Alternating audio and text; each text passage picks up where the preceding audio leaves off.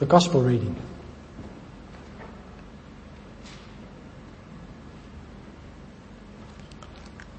Jesus is, uh, as last week, those of you who remember, uh, Jesus is now in Jerusalem. This is near the end of his teaching ministry. Uh, and all the way through Mark, it's constantly been leading to Jerusalem, which should be a wonderful thing. But you get lots of clues in Mark that it's not going to be that. And of course, we know the story of what happens in Jerusalem. But they're in Jerusalem and they're at the temple.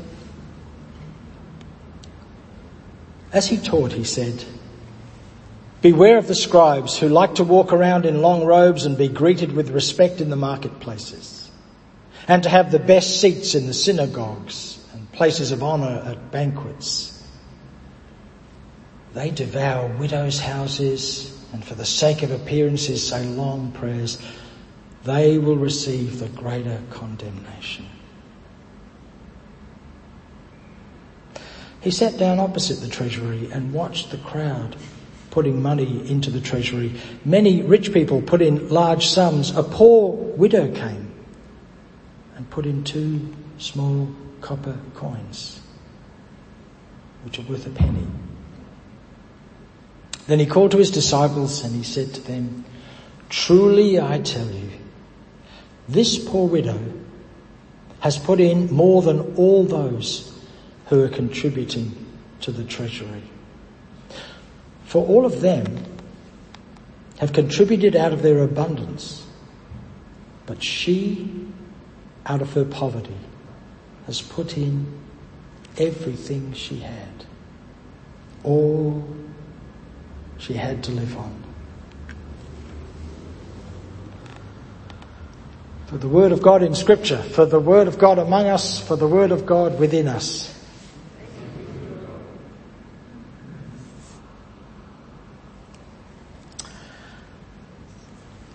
The movies. When I was a kid, you go to see a western and the good guys always wore white and the bad guys always wore black and it was all clear. Contrast. If there was ever a reading of contrast, it's this one. They're linked together with the word widow, which is the only two places where this word ever appears in the Gospel of Mark. And it really is a text of contrast, isn't it? You've got the rich with their long robes, looking for respect, people who have the places of honour. There's many of them. They take up space. And a widow, it's the opposite. She's not respected. She's poor. She's the lowest of the low. She's small. She puts in tiny copper coins somebody's wearing the white hats and somebody's wearing the black hats, it's really, really obvious, isn't it? And that's why the lectionary links them together. That's why Mark links the two bits together. And something here is desperately wrong. They live in a system developed on the lines of the Psalm 145 that we read this week and last week. A system that is designed to bring justice and care and concern for all the people. Something is dreadfully wrong when the whole purpose of the system is to care for the poor, the orphan, the widow, the stranger. This is the community that developed the whole idea of the year of Jubilee, where when things get out of kilter as they do because I'm in trouble and you're not and I borrow from you and then I have to pay you back and things get out of kilter and as Midnight Oil told us, the rich get richer and the poor get the picture. So we invented an idea that we would every 50 years would stop that and just dissolve all debts. Unfortunately, historians have not been able to figure out whether the, the Hebrew people ever managed to do a year of Jubilee. But what a thing that they're reaching for. And now look at this. Look at the mess they're in. It's just a real mess. In fact, such a mess that Jesus will say next week, or who knows when, how, how many days in between, but it's a week for us in next week's lectionary. Do you see all these great buildings? Not one stone will be left on another. All of it will be gone. What an indictment. This is supposed to be the center of everything. This is supposed to be the great commonwealth, the word that we use to describe Australia. That's what it's supposed to be. We often used to talk about Australia as the worker's paradise, or the working man's paradise, because it was only men who were allowed to work. The worker's paradise, well, we've got these dreams, but look what's happened. We've got the rich exploiting the poor all the way through this story. And it's, it's difficult to understand everybody's motivation of what's going on here. Is Jesus interested in reform or destruction? If you take next week's reading, maybe he just wants it all gone. Maybe he doesn't think it's possible to, to redeem a system that has become so corrupt. Is he condemning the rich and praising the woman? Well, it's not that clear. He doesn't seem to be praising the woman. He surely has a completely different understanding of economics. Somehow what the woman is contributing is worth far more than what the rich are contributing. For they've contributed out of their abundance and she out of all she had. Is that a good thing? Well, that's not clear either. Jesus isn't very clear about this at all. Does he mean that she should have contributed all she had? Or she was forced to contribute all she had? Or the system had become so corrupt that there was no alternative? It's not really clear. And what about the motivation of the woman? Why does she put in everything she has? Is it out of fear that God will punish her if she doesn't contribute to the treasury? Is it, if I put in everything I have, I will demonstrate to God my piety and God will pay attention because I am in desperate need? Or is it a kind of existential act of despair? Bugger it all. Just toss the lot in. What's the point? Two coins, what are they going to do? Give me half a day's food? That's it. I'm, I'm done. It's all over. The only, the only motivations that are pretty clear are those of the rich, aren't they? They walk around in long robes and want to be greeted with respect in the marketplace, have the best seats and blah, blah, blah, blah, blah.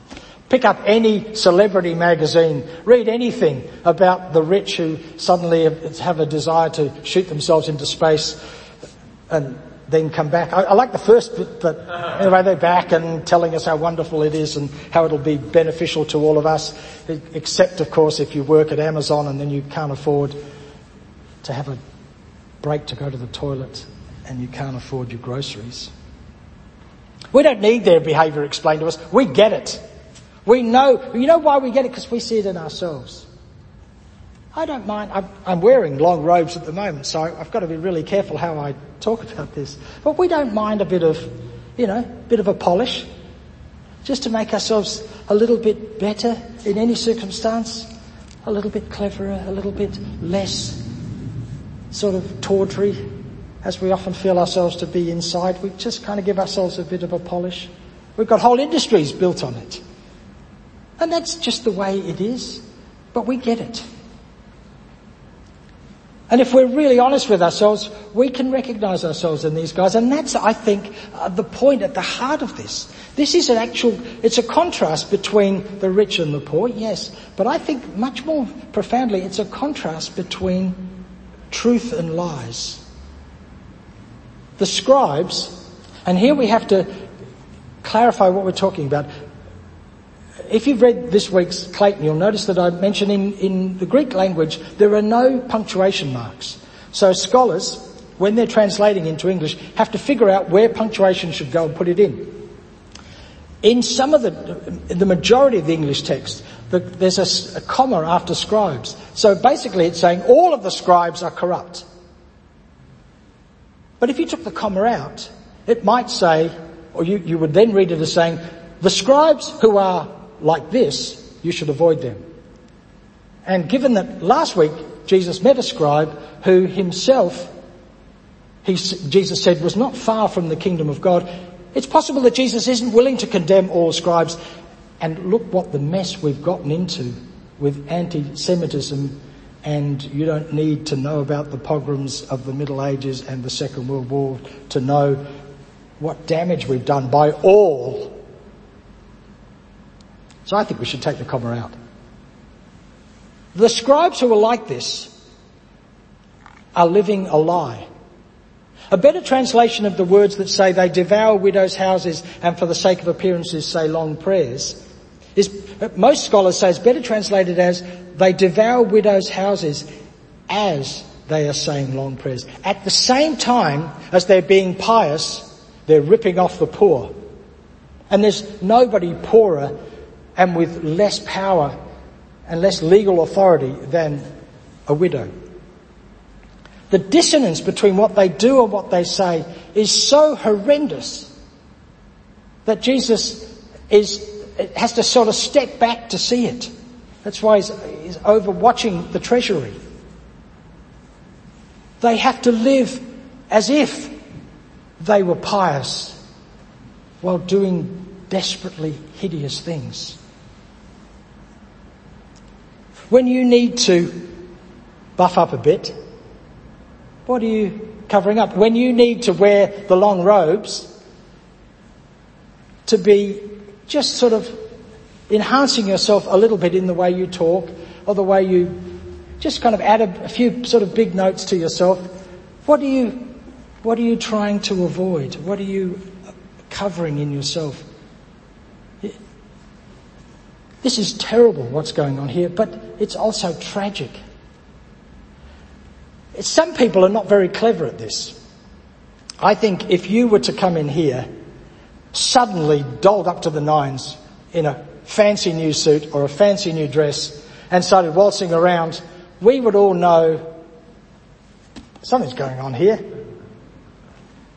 Some people, and these, these rich don't seem to be doing a very good job of it. They, they seem to be overcompensating for their desperate need to somehow fit in and belong their desperate need to somehow be seen as more worthy than everyone else. Maybe they are actually inside feeling the complete opposite. I don't know. And we can't really know for sure. And less, well, less that we can know is, is the widow's reasons for doing what she does. And as I said before, but what if what she's doing is coming fully as herself and that that's the contrast. What if her right, her invitation to be a part of the, solid part of her community. Because remember the temple is not a religious experience. We, we have divorced church and religion from the rest of our lives in quite a strong way in Western culture in the last 200 years. But that was not the case. It was certainly not the case for most of human history. It certainly wasn't the case for the Jews in Jesus' time. The idea that you would come to the temple is to come to the very center of culture. I'm not sure where the center of culture is in our world. It might be when you're on television and you're famous. Certainly if you watch the plethora of uh, what they call reality television, which we know is, is not actually reality, uh, I'm not even sure you class it as television, whatever it is. It's, it's, uh, it, but there's a desperate desire to be kind of at the centre of things. And so people are willing to, uh, in many cases, sort of debase themselves to appear on television because that's the centre of our culture. Or one centre. There's so many, you know, where, where would we go to, to know that we are fully alive, fully welcome, fully um, respected, fully present, are supposed to be there. That's what the temple represents. And to come to the temple and to participate by giving to the great work of the temple, even if it's been deeply corrupted, Jesus is quite clear on that. That is to come to the center of life, to be fully alive and fully human. And we know in our culture how hard it is to do that. Because how difficult it is if you're poor because the center of our culture at least has got to do with consuming. You know you're alive when you're shopping. You know you're alive when you have the stuff that we need to have. And the better the stuff we have, the newer version of it, that makes us alive. And that's not, That's not a wrong thing, that just is a thing. It's like breathing makes me alive. It's not good or bad, it just is. And my desire to have and to, and to kind of feel belonging is central to it. So I'm careful about the clothes I wear. Well, you might not think I'm careful enough, I don't know, but, um, you know, I, I think about it because I don't want to look like an idiot. I don't want to offend anyone. I want to look kind of reasonably polished. And yeah, we all do the same. None of you sort of just picked up the first piece of clothing you could find today. You chose it to some degree. Because we, were, and that's not wrong, it's just the way we are. That's who we are as human beings. She's coming to the very center of the world of how to be human. She doesn't let the status given to her by others determine who she is. She comes as herself. She is designated poor. She is designated a widow. That tells you everything you need to know. I'm here on a bridging visa. I'm here trying to live on job seeker allowance. I'm here on a pension but paying rent so I can barely afford to live. They, those are the things that determine who we are in our culture. And that's exactly what's happened to her. But she gives everything. It says she gives all she has to live on, which to live as truly as you are, as the heart of who you are as a human being, is not necessarily going to be easy. And I think we could take that lesson from the fact that she gives all that she has. But she does it, and she does it in, in integrity, and she does it with strength. And Jesus is on about this all the way through his teaching. He says, listen, unless a grain of wheat is buried in the ground, dead to the world, it's never any more than just a grain of wheat. But if it is buried, it sprouts and reproduces many times over. It's the same way with anyone holds on to, who holds on to life just as it is. They destroy that life. But if they let it go, reckless in love, you'll have it forever, real and eternal. That's from John. There's a quote from the Gospel of Thomas, which is most people believe to be somewhat a link, uh, most scholars believe to be somewhat a link with the, the words of Jesus. It's probably three centuries later, uh, uh, but of course the Gospels we do have are all two centuries and much later, the, the versions that we have. So it's difficult to know exactly whether Jesus said any of these words. But there's a famous quote, and it, made, it was made famous because uh, Carl Jung picked it up in the, uh, the end of the 19th century and started to use it as part of his teaching. And one translation of it says this, if you bring forth that which is within you, it will save you.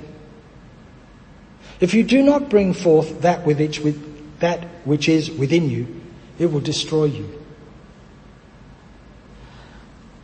And Jesus says some words that you could say look like that in our in the Gospels that we have. There's a sense where unless you live the honest, true life that you've been given, you'll be living a husk. You'll be living like the rich, covered in robes, covering something up. And if you live the truth, Jesus says also in John the truth will set you free.